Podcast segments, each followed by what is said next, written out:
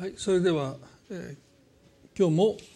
えー、ご一緒に主の祈りを学んでいきたいというふうに思います。えー、あの今島田さんもおっしゃったように、まあ、ここに自分の顔があるのでそれとこもってるんですね皆さんには多分マイクを通してですからあのちゃんと聞こえてると思うんですけどなんか跳ね返ってきて自分で自分に語ってるような感じがしますけども、えー、まあでもマスクなしでね、えー、お話できるのはまあ、先週も第4礼拝ぐらいになるともう酸欠状態みたいな なんかもうあのちょっと、まあ、ジムにも今ちょっと復帰したんですけどマスクしてあの走らないといけないんですね、まあ、もうほとんど死にかけるっていう感じでもうそんな運動してていいのかなってこれ血栓ができて、ね、倒れるんじゃないかって一瞬思うぐらい体にいいことしてるのか体に悪いことしてるのかなと思いながらジムに行ってますけども。えー、まあ今日も主の祈りをご一緒に学んでいきたいと思いますけれどもまずマタイの6章の9節ですね。マタイの6章の9節。だからこう祈りなさい。天にいます私たちの父よ。皆が崇められますように。この天にいます私たちの父よという呼びかけ。それが祈りにとって何よりも大切だということをお話をしました。誰に向かって祈ってるのか。まあそれがほぼほぼ祈りの全てを決定しますよね。でここで先週から学んでいます。先々週から学んでいます。天にいますという言葉。すなわち神様の立場。どのような立場にいる神様に祈ってるのか。天にいますというありとあらゆるものの上におられる神様に乗っているということと私たちの父よというその方と私たちとの関係性ですよね。それは父と子の関係。ですからこの2つをもってして私たちの祈りは願った通りに聞かれるわけではありませんけれども願ったことを最善の形で答えてくださる。その確信を持って祈ることができるということをご一緒に学んでいますね。ですから時間をかけてでもこの天にいます私たちの父よというこの呼びかけを私たちがより理解して確信を持って祈ることができるならばこの後に続いてくる私たちの願いそれが本当に聞かれるというもう揺るがない確信を持つことができるのはこの天にいます私たちの父よという呼びかけに対する私たちの理解確信というものがですねとっても大切だからです。先週私たちの父よというこの神様と私たちとの関係性いや父と子の関係というものについてお話をしました。ヨハネの一章の18節でこのように書いてますね。先週も取り上げましたけれどもヨハネの一章の18で「いまだかつて神を見た者はいない」「父の懐におられる独り子の神が神を解き明かされたのである」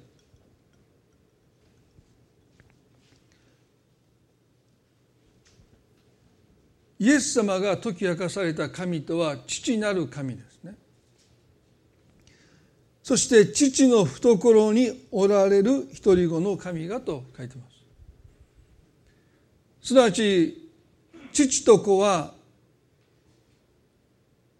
もうこれ以上近づけないぐらいの親しみの中におられる、まあ、懐にその子を抱くということはですね。なかなか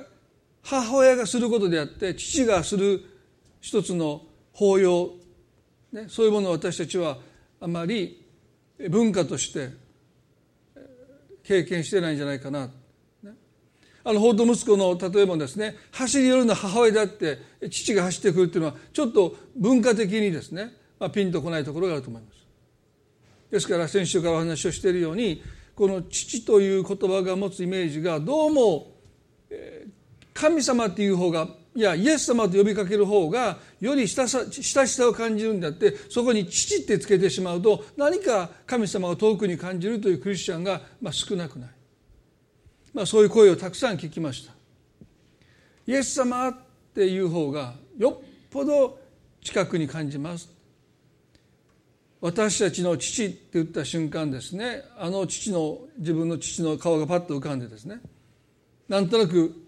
親しさってものは感じないっていうことをよく言われました。ですからそういう意味ではイエス様が解き明かしてくださった父なる神様のイメージがですね私たちの中でまだまだ歪んでる。まあ歪められてると言ってもいいと思いますね。ですから私たちの魂の敵である悪魔が一番望むのは父の懐に私たちが行くことその親しみの中でその親密な関係の中で神を見上げるということが最も妨げたいことなんだろうと思うんですね。ですから今日もう一度この法と息子の例えのお父さんを取り上げてちょっといつもと違った視点でお話をしたいというふうに思うんですけどもルカの15章の11節12節をお見せします。ルカの15章の11と12です。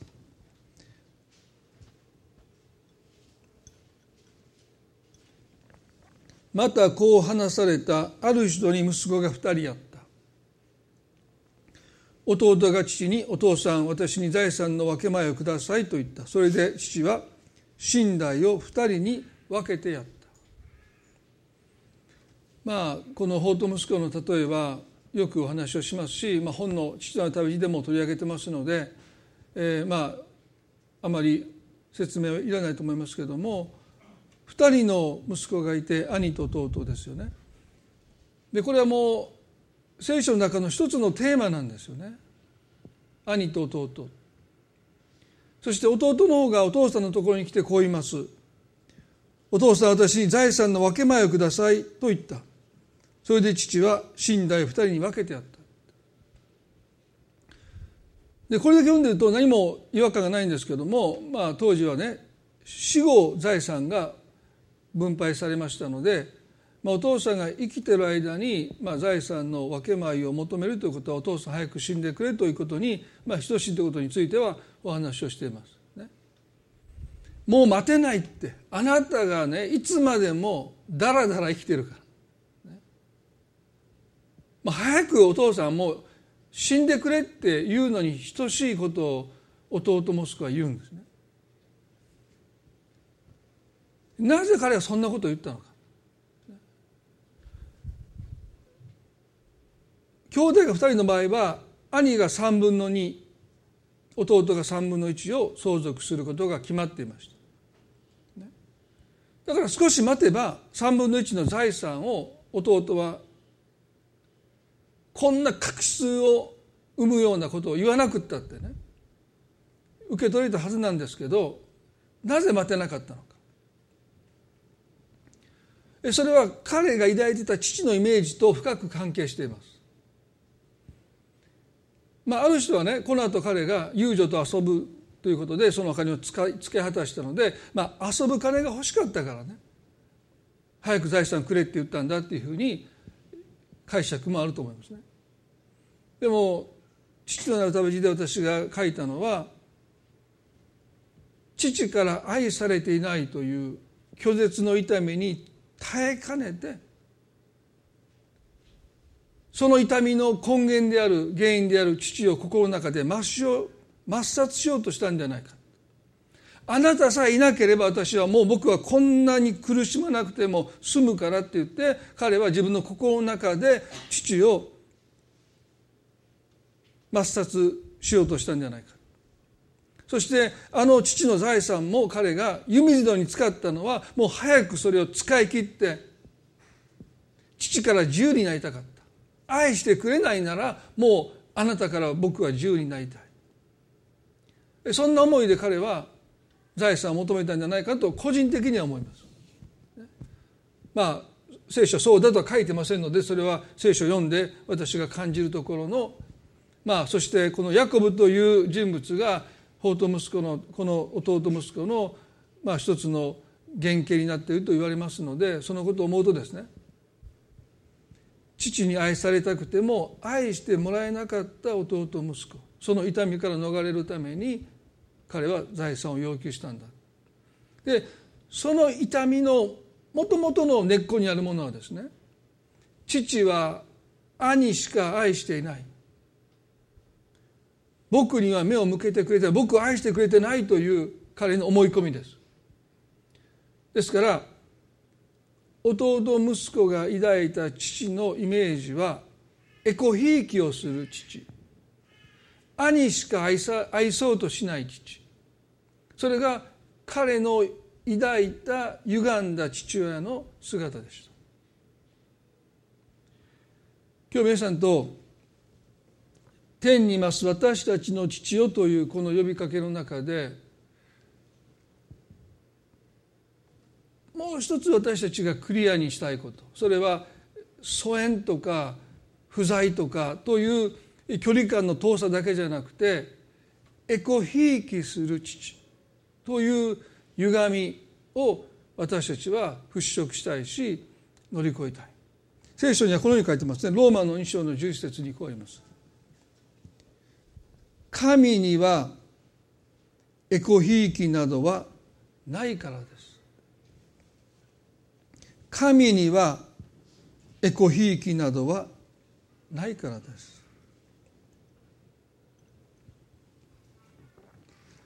皆さん私たちがそう言われてもですね周りを見渡すと不平等があって不公平があって格差があります。全米では黒人の方の人種差別に対するデモがですね今アメリカでは感染は全然収まってないますます感染者が増えてる中でマスクもしないで人々が密にな状態で人種差別の撤廃それがなくすために訴えているということを思うとですねまあもう感染病よりも深刻な病として社会の病として彼らがもう切実にそのことを訴えてるんだということを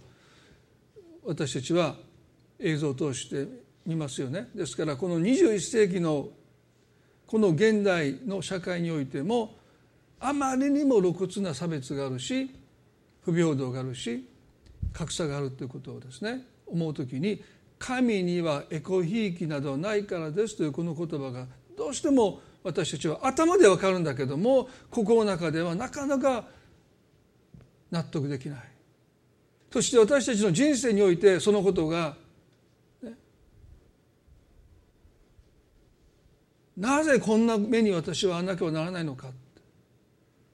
なぜ周りの人は幸せそうで私だけはこんなに苦しまなきゃならないのか。ある人はね病に次ぐ病を抱えて苦しんでるけども健康な人はもう本当に特に健康に心配ってなくても健康な人はいますよね。ですからクリスチャンの中を見たとしても頭では神にはエコひいきはないということは分かるんだけどもでも心の中では神様がエコひいきしてるとしか思えないある人を特別に私より私よりもある人を特別に愛しておられるとしか思えないというその痛みを抱えてそれを口にはできないですねそんなことは。ですから心の奥深くにしまいながらでもその思いが時にうずいたり私たちの中で痛みとなっているということを経験している人は少なくないんじゃないかな。まあ牧師をしていてねそのこんなことを聞く時もあるんですね。まあこの教会は単立ですからそういう悩みはないんですけども派遣された場所教団が卒業した進学生を派遣するわけですねいろんなところに。そしたらねまあこんなこと言っていいかどうか分かりませんけどもラッキーっていう派遣先があるんですね。おおラッキーここに使わされて神様最高みたいなね。まあある程度大きな教会で、まあ、例えば牧師館ももあってですね。で私の知り合いのその牧師の方もね立派な一軒家にね住んでますよ。もうラッキーみたいなね。である人はですねもうええみたいな。これ教会ですかみたいなね。なんか途端のと雨降ったら雨漏りする牧師館もない。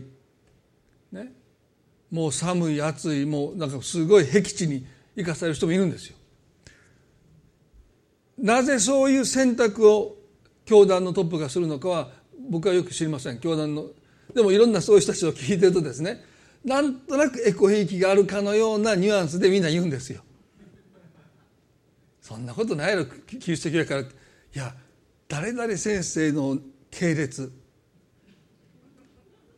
教団で貢献したおじいちゃんがいるその孫ぐらいがですねめちゃいいとこに行ってですね何の貢献もしていない。もう初歩のクリスチャン。ね。教団に貢献もしてない人はですねなんかすごいところに生かされるんだというようなまあそれは恨みつらみもあるんでしょうね。でも中にいて時にそう思えて仕方ないって給料さえちゃんと払われないでバイトしながら牧会してる人たちはたくさんいる。ですから神にはエコひいきはないって言うんだけどもどう見たってそこに大きな違いがあってね。なかなか割り切れない、ね、そしてある屈辱的な経験をすると例えばもう子供を学校に行かせてあげないので子供に進学を断念してほしいって言った時の痛みをずっと抱えてる。あの時もう少し経済的にお金があれば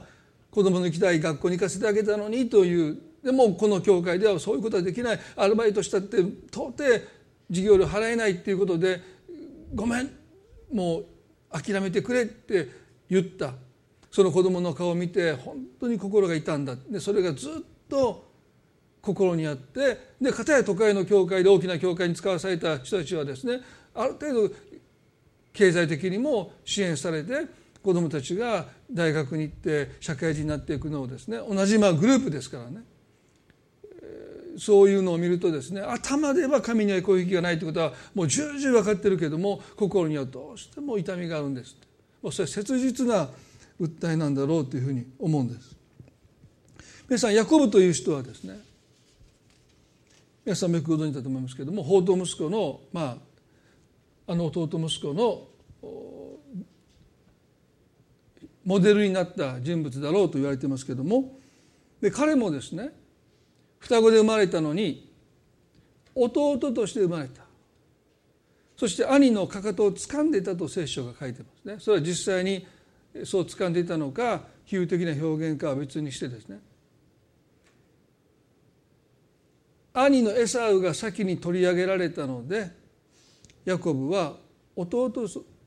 弟として生まれたこと、ね、そのことを彼は随分受け入れることができないで。そしてこの父イサクはですね兄エサを愛したと書いてます。ですから明らかにエコひいきしたんです。でよく読んでるとエサウの獲物を愛したと書いてますからエサウ自身も父から愛されたという経験がなかったかも分からない。でも少なくともヤコブの目には父があからさまにお兄さんをエコひきする。お兄さんといつも語ってる。今日どうだった？獲物取れたか、でもヤコブには何も聞いてこない。今日どうだった？なんて多分ヤコブはお父さんが言ってもらったことがないと思うんですよ。彼はずっと天幕にいてお母さんといつも話してたんだよね。関心外ですよね。ですからあからさまに父は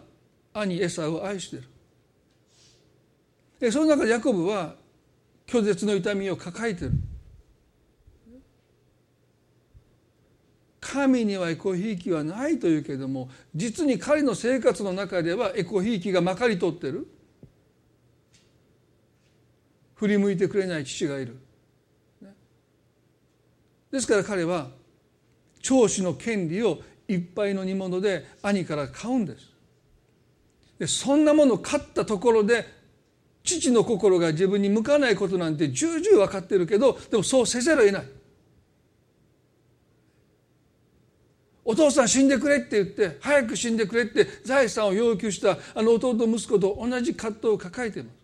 そんなことしたって何にもならないしそんなことしたって自分が父から愛されるわけでもないのにヤコブも長子の権利を一杯の煮物で私に言ってほしいって言って。それを買うんです。何の意味もない。父作が年老いてもうそろそろ自分の終わりが近い時悟った時ですね。祝福の祈りを兄のエサウにしようとします。ですからあの長子の権利なんて何の意味もなかった。そしてヤコブもそれをよく分かっていたのでお父さん僕が長子の権利をお兄さんが買い取ったから僕に祈らないとダメだとも言わない。もうそんなことは馬鹿らしくて言えない。イサクが兄のエサウを祝福しようとした時にヤコブはもう諦めてますね。でも漱石の27章に母のリベカが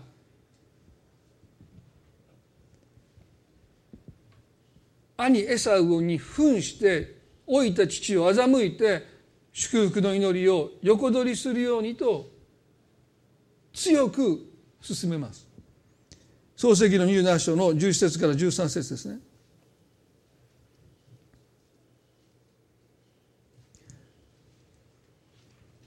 もうイサクは目がほとんど見えないので兄のエサオに扮して祝福の祈りをあなたが受け取りなさいって。まあ母親がすることでしょうか。ですから母の目から見てもヤコブはあまりにも父親から不当に扱われてきたかわいそうで仕方ない。せめて祝福ぐらいあなたが受け取ってもいいって母は思ってる。だからそれほど父はエサヤコブのことを全全く見向きもしないで兄のエサウだけを愛していた。ですから母からしたらね詐欺まがいのことをしてでも、ね、こんなにも父から愛されなかったこの子が不憫でならないから祝福の祈りぐらいあなたがもらいなさいってそうやってヤコブを励ましてる。あいやもう命じてるんです。十節ででも兄さんのエサウは毛深い人なので私は私の肌は滑らかです。もしや父上が私に触るなら私にからかわれたと思われるでしょう。私は祝福どころか呪いをこの目に招くことになるでしょう。母は彼に言った我が子よあなたの呪いは私が受けます。ただ私の言うことをよく聞いて行って取ってきなさい。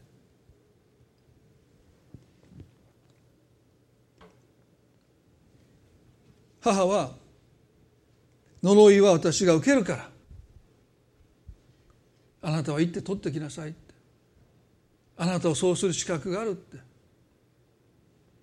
あまりにも父があなたをないないがしろにしてきたからそれぐらいしてもいいでしょうそしてヤコブもねあっさりと母の命令に従うんです。動物の毛を手と首に巻いてそして父イサクの前に出ますけれども声だけはヤコブの声でしたよね。ですからお前誰だって言われてハッとした。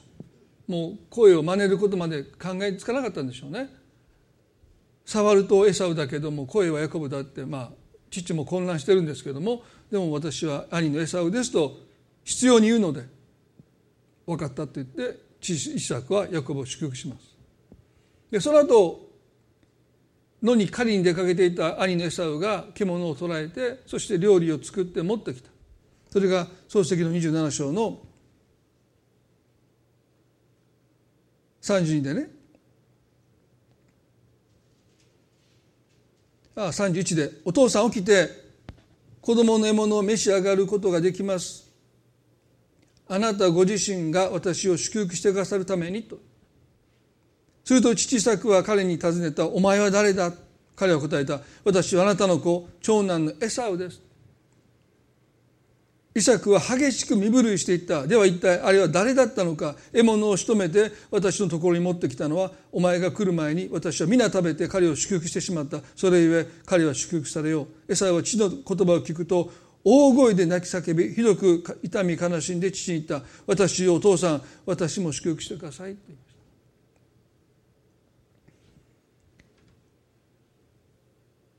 私はあなたの子長男のエサウですという声を聞いた時に父イサクは目がもうほとんど見えませんでしたけれどもその声は紛れもなく兄エサウの声でした。父イサクは激しく身震いしてでは一体あれは誰だったのか。あなたの名を名乗って私から祝福を取っていったのは一体誰だったのか。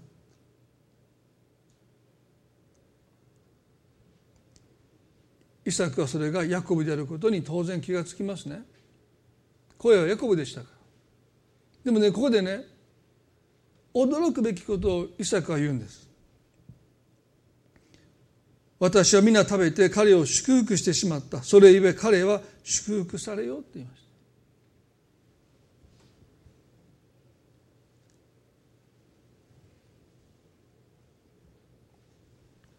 イサクは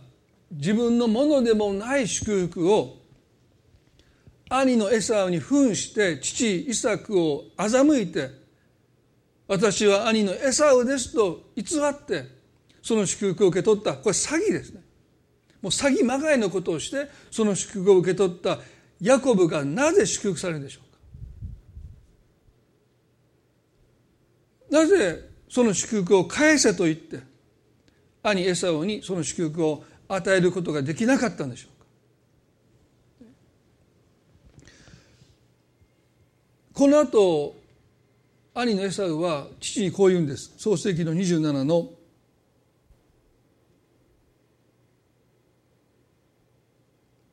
38でこう言いました。エサウは父に言ったお父さん祝福は一つしかないのですか？お父さん私を私も祝福してください。エサウは声を上げて泣いた。お父さん祝福は一つしかないのですか？お父さん私を私をも祝福してください。エサウは声を上げて泣いた。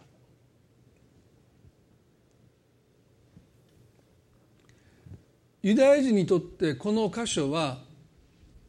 トラウマを与えるような一つの出来事です。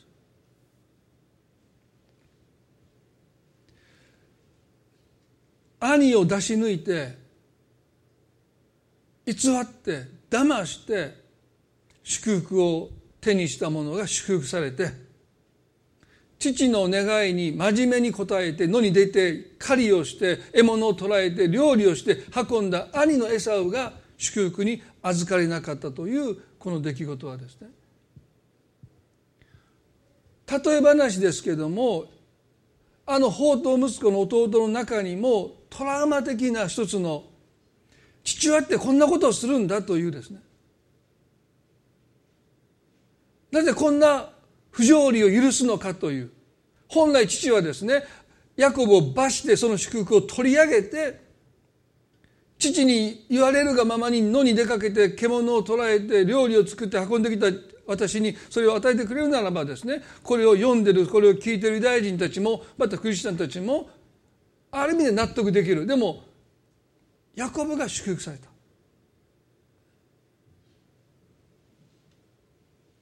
ですから宝刀息子のあの例えは例えなんですけどもそれを聞いていたユダヤ人たちの中にこの出来事は一つの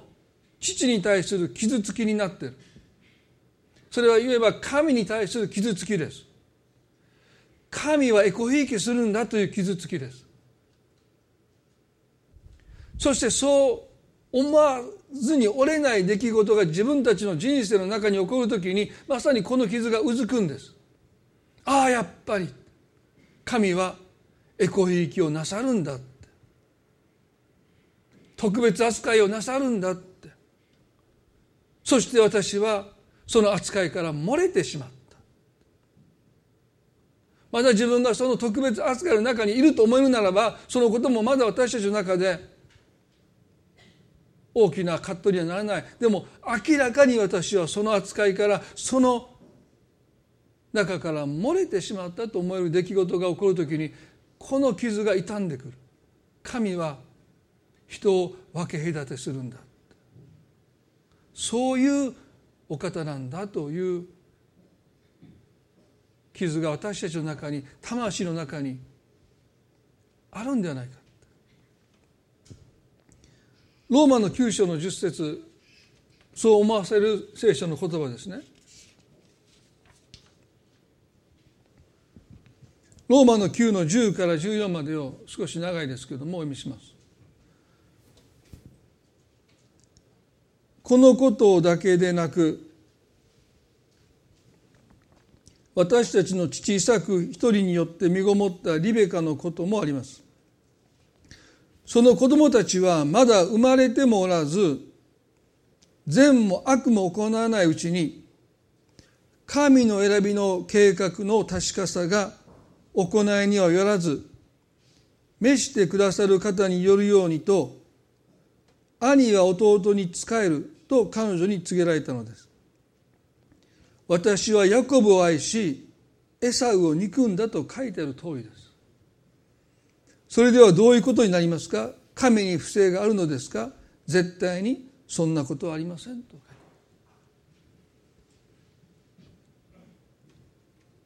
この矛盾としか思えない神はヤコブを愛しエサウを憎んだとは言いながら神には不正がない絶対にないって言うんです。皆さんこの矛盾というものが私たちの中で完全な解決を見ない限り私たちの結論はこうですね。私はヤコブを愛しエサを憎んだ。でも私にが不正がない。と神が言い切るのはそれは神だからでしょ。神がそうおっしゃるならば誰も神を責めれない神を咎めれない。それは神が神であるがゆえにそう言えるんだろう。この方は自分がいいと思うことをしてそしてヤコブを愛し餌を憎んだと言いながら私には不公平がないエコ引きがないって言えるのは神が神であるからでしょという間違った結論に行ってしまう。でもし神がそんなお方ならば私たちはこの方の前に出て、ね、物乞いするかのようにこの人に気に入ってもらうためにまさに物乞いするかのように祈らないといけない。先週言いました。ことされているのか奴隷なのかということが私たちの立場だってありますね。で子供はそんなふうに父に母に願い事しませんよ。でも私はヤコブを愛しエサウを憎んだ。そして私にはエコひいきなどないって神がそうおっしゃる方であるならば私たちは神様のお気に入りから漏れること。この方に嫌われることに対して私たちはいつもいつも恐れを抱いて生きていかなければならない。そして祝福されてる人は神に気に入られてる。祝福されてない人は神に嫌われたってそんな誤った結論に至ってしまう。でもそれは私たちがいや御子イエスが解き明かされた父のイメージと全く似ても似つかない。歪みきった神のイメージです。でもねどこかで私たちはそんな神を心の中に描いていてしまった。ああの人は神のお気に入りで私はそうならなかった。クリスチャンの中にランクがあるかのように。皆さん私はヤコブを愛しエサウを憎んだ。私には何のエコひいきも不正も不平等もないという神がそれは神だからそう言えるんでしょうという結論じゃなくてね。そんなことの結論を与えるためにローマの九章が書かれてるわけじゃない。どう見たってこの人生は不公平だ不条理だ不平等だと、まあ、当時は奴隷もたくさんいましたのでね。奴隷の家に生まれたら奴隷として生きていかなきゃならないわけですからまあある意味でもっと不平等がまかり通ってた時代、まあ、2,000年前の時代においてねいかに神様がこひきなさらないかということを伝えるためにこの箇所が書かれてるわけですよね。ですから神様は神なんだからご自分の好きなことをご自分の好きなようになさるでしょうという結論じゃありえない。で何て言ってるかというとまず私たちがねこの「私はヤコブを愛しエサを憎んだ」という言葉の意味がですねエサオに対して神が敵意を向けたとか憎しみを持ったという意味ではありません。当然ですけど。これ私はヤコブを選びエサウを選ばなかったという意味です。アブラハムの神イサクの神そして本来はエソウの神でした。でも神はヤコブの神と呼ばれることを選ばれた。そこにはいろんな理由があるんですよ。私たちが思っている以上にヤコブが立派だからヤコブの神と呼ばれることを神が選んだとするならばそれはエコひいきです。でもどう考えたってヤコブは立派じゃない。アブラハムだってそうでしょ？立派な面があるけども2回ですよ皆さん。え奥さんに向かって私の妹と言ってくれって言ってその国の有力者に自分の奥さんをですよ。妹と言って差し出す男ですからね。もし私が神様だったらアブラハムの神と言われたくないですよ。でしょ？でも神はあえてアブラハムイサクそしてヤコブの神と呼ばれることを選ばれたのはエコひいきをしてるからじゃない。そういう神なんだ。こんなに未熟でこんなに不完全でこんなにわがままで身勝手なそういう人の私は神なんだとご自分を表してくださるためにあえてヤコブを選んだんですよ。だからそれが公園なのかどうかよく私分かりません。でも少なくとも神はヤコブを選びエサを選ばなかった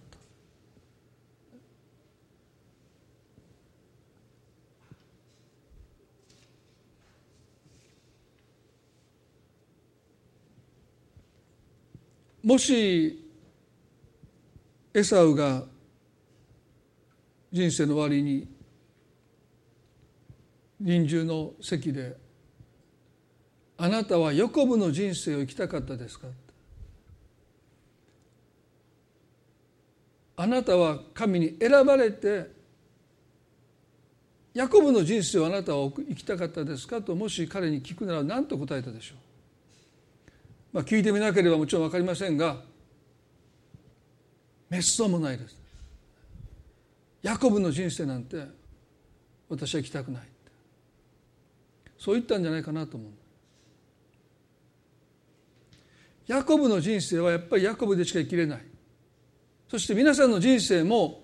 他の誰かのような人生ではなくてあなたはあなたの人生しか生きれないだからねこのローマの9の11ってこう書いてるんですその子供たちは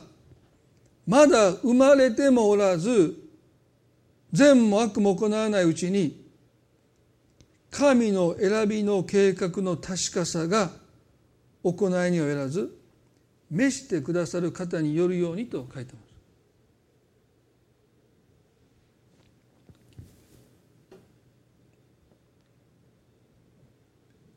聖書が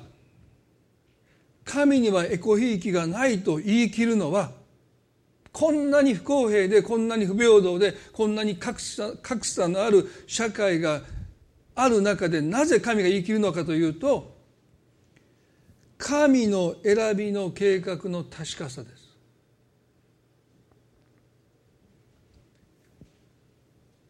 あなたがあなたでいることそこにはあなたが選びようのない神が選ばれた計画の中にあって今のあなたがある。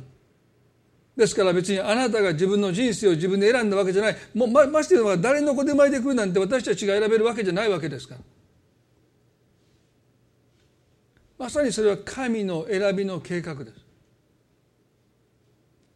そして神様あなたがどんな人生を送ろうともあなたの人生の悲しみや苦しみや葛藤に嘆きに神は限りなく寄り添ってくださるんだけども一つだけあなたがお願いしても神がなさらないことそれはあなたの選び神様はこう言ってください。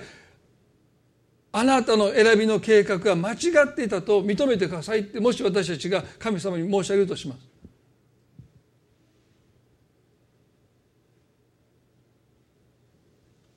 神様は何とおっしゃるか。私の選びの計画は間違ってないとおっしゃいます。神様これは不公平じゃないですかって。不平等じゃないですかって。明らかに私は不当に扱われていると思いますって。だから神様おっしゃってください。あなたの選びの計画は間違っていたって。認めてください。そうすれば少しは慰められます。少しは納得できます。でそんなこともし私たちが神様にお願いしても神様は絶対謝らない。それだけは私ね100%確信持ってます。あなたの人生に対して神は限りなく寄り添ってくださるし共に苦しみを共有してくださるんだけど私の選びが間違えてたって。ごめんな。って申し訳なかったって謝れることは絶対ないんです。あなたがあなたでいるのは神様の選びの計画が確かだから。そのことにおいて神は絶対に不公平なこともエコひいきも特別扱いも絶対になさらない。そのことを言わんがためにヤコブとエサウが生まれる前から善も悪も行う前からもう神は選んでおられた。皆さんこれはもう本当に神様の摂理ですよね。頭で分かったと思うか分かんないけどまだ心にうずきがある。でも神様は必ずあなたの人生における私の選びの計画は間違ってない。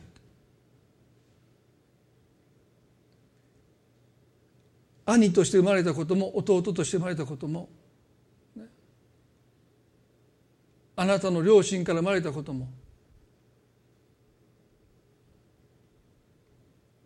あなたがあなたでいることも別にあなたが選んだわけじゃない。誰が選んだんですか？親が選んだわけでもないんですよ。神様が生まれる前から選んでいてくださった。そのことの中でもう一度人生を見つめ直すことをしないならばやっぱり人生は不平等だし不公平だし神はエコ兵器してるとしか思えない。でも皆さん法と息子の父は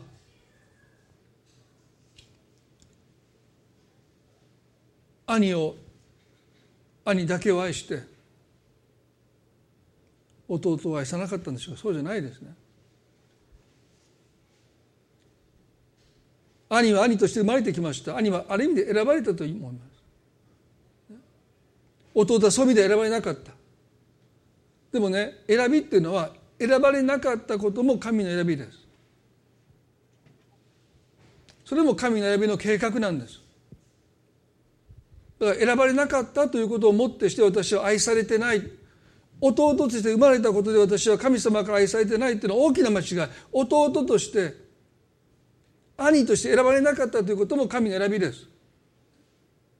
そのことを明らかにするために神はあえてヤコブの神と呼ばれることを願われた。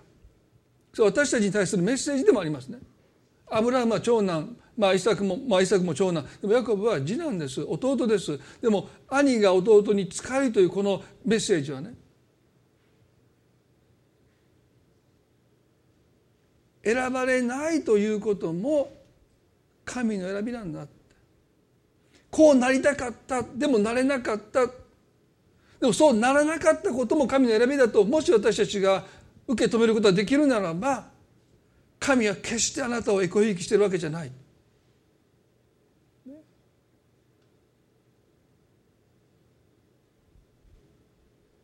天にいます私たちの父よと私たちが祈るときに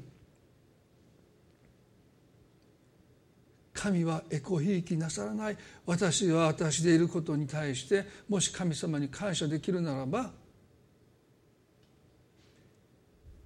神様との距離はぐっと縮まりますよ。この方に早く死んでくれってそんなこと言わなくったってあのエサウの叫びあなたの祝福は一つだけですか？そんなことありえないですよ。神はあなたのためにも祝福をちゃんと持っていてくださったあなたがあなたの人生を生きるためにあなたがあなたになっていくために必要なことを神様はちゃんと備えていてくださる神様。いつもあなたの方を見ていてくださる神様なんだその確信を持って天にいます私たちの父よと祈る時にその祈りが要求から感謝に変わっていきます。私たちの祈りがたとえお願い事であってもそれは要求ではなくて感謝の中でもうすでに受け取ったという感謝の中で神の前に私たちの必要を祈ることができるということはこの父に対する私たちの傷魂のうずきこのことを神様が癒してくださるように今日祈りたいと思います。どうぞ目を閉じていただいて。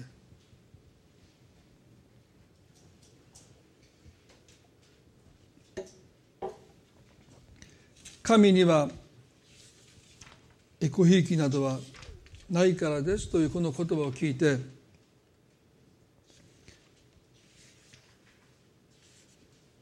あなたの心が痛まないならばそれはなんと幸いのことでしょうか。でもまだ頭で分かってるけども心の中にまだつっかえるものがある。いやうずきがある。私は明らかに神のお気に入りから漏れてしまった。もう神様私のことなんて見てもいてくださらないんだ。そんな思いがなお心の中にあるならば今日神様があの十字架につけられたあの両手両足を釘付けされたあのあなたのためにあの十字架で死んでくださった。いやあなたのためだけに死んでくださったと言ってもいい。そのキリストの十字架の姿があなたの心に示されて。神は御子を惜しまずに与えた神が何を惜しまれるだろうかって。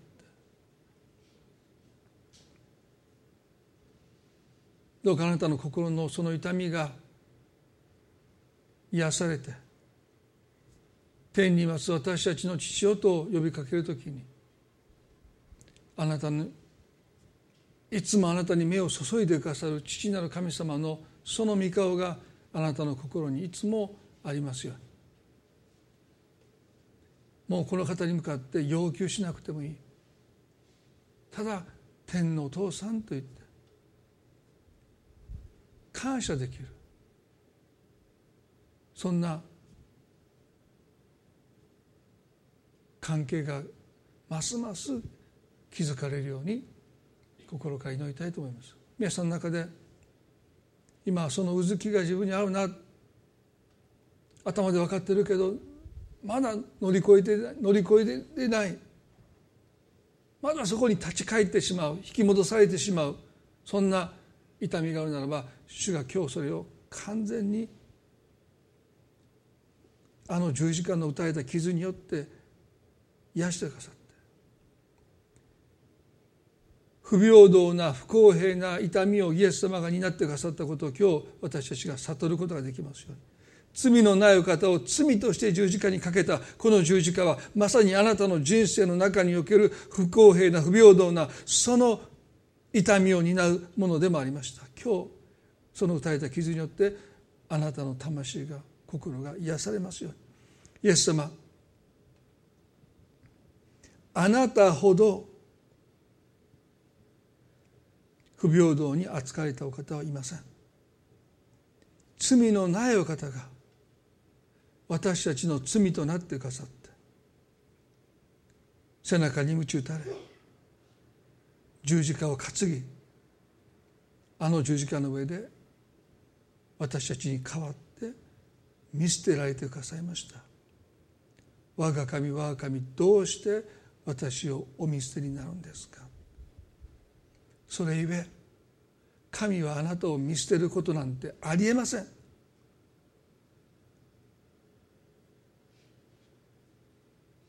神はあなたを御子さえ惜しまずに与えるほどに愛してくださってる。この神様の愛があなたの心にある痛みを消し去りますように癒しますように。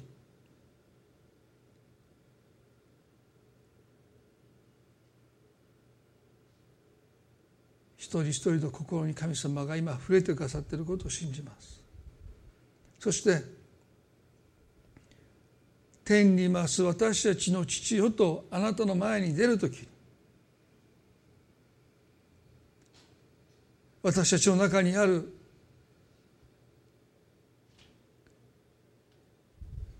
神は私を不当に扱っている。神はエコひいきしているというこの思いが完全に取り去られて私が私でいることを神様私の人生が私の今の人生であることを神様にそれがどんなにいろんな辛さがあって苦しみがあったとしてもあなたの選びの計画は間違えてないとそう言える私たちとなることができますように。そう言えるためにどうぞ私たちを癒してください。慰めてください。それがあなたの願いだと信じます。神様今日の礼拝をありがとうございます。インターネットを通してまた録画を通してもこの礼拝を守るお一人一人の上にあなたの祝福がありますようにまたそのご家族の上にも親しくあなたの祝福があることを心から祈ります。愛する私たちの主イエスキリストの皆によってこの祈りを見舞いにお伝えいたします。それでは皆さんどうぞ立ち上がっていただいて最後に賛美したいと思います。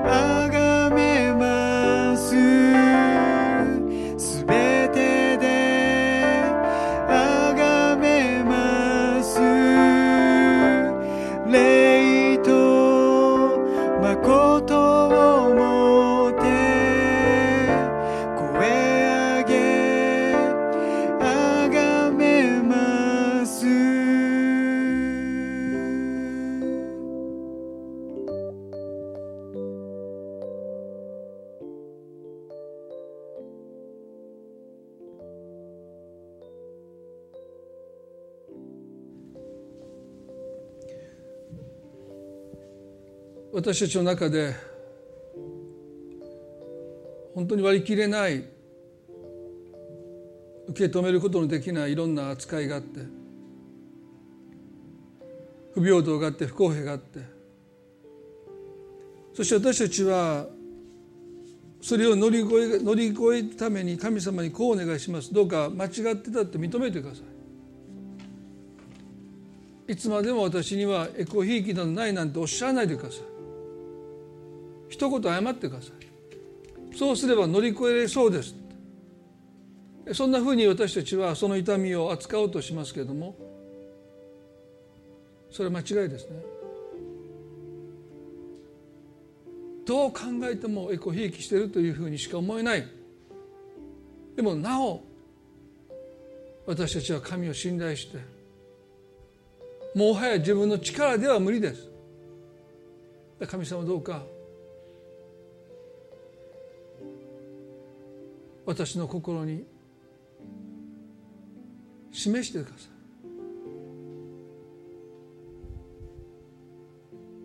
あなたが私をもう愛してくださって何らエコひいきもすることなく不平等に扱うこともなくこの世界に私一人しかいない。そんなふうに私を扱ってくださっているということを私が理解できますように。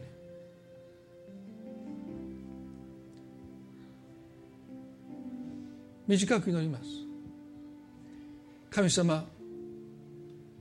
この地球上に私しか私一人しかいない。そしてその私をあなたが扱ってくださってる。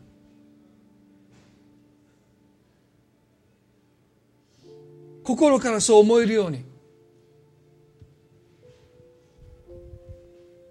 私の心を癒してください。ありとあらゆるとらわれから自由にしてください。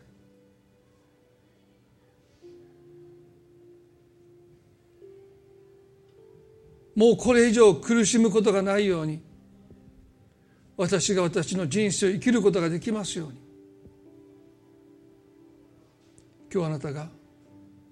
触れてくださることを信じてイエス様の皆によって祝福を祈ります。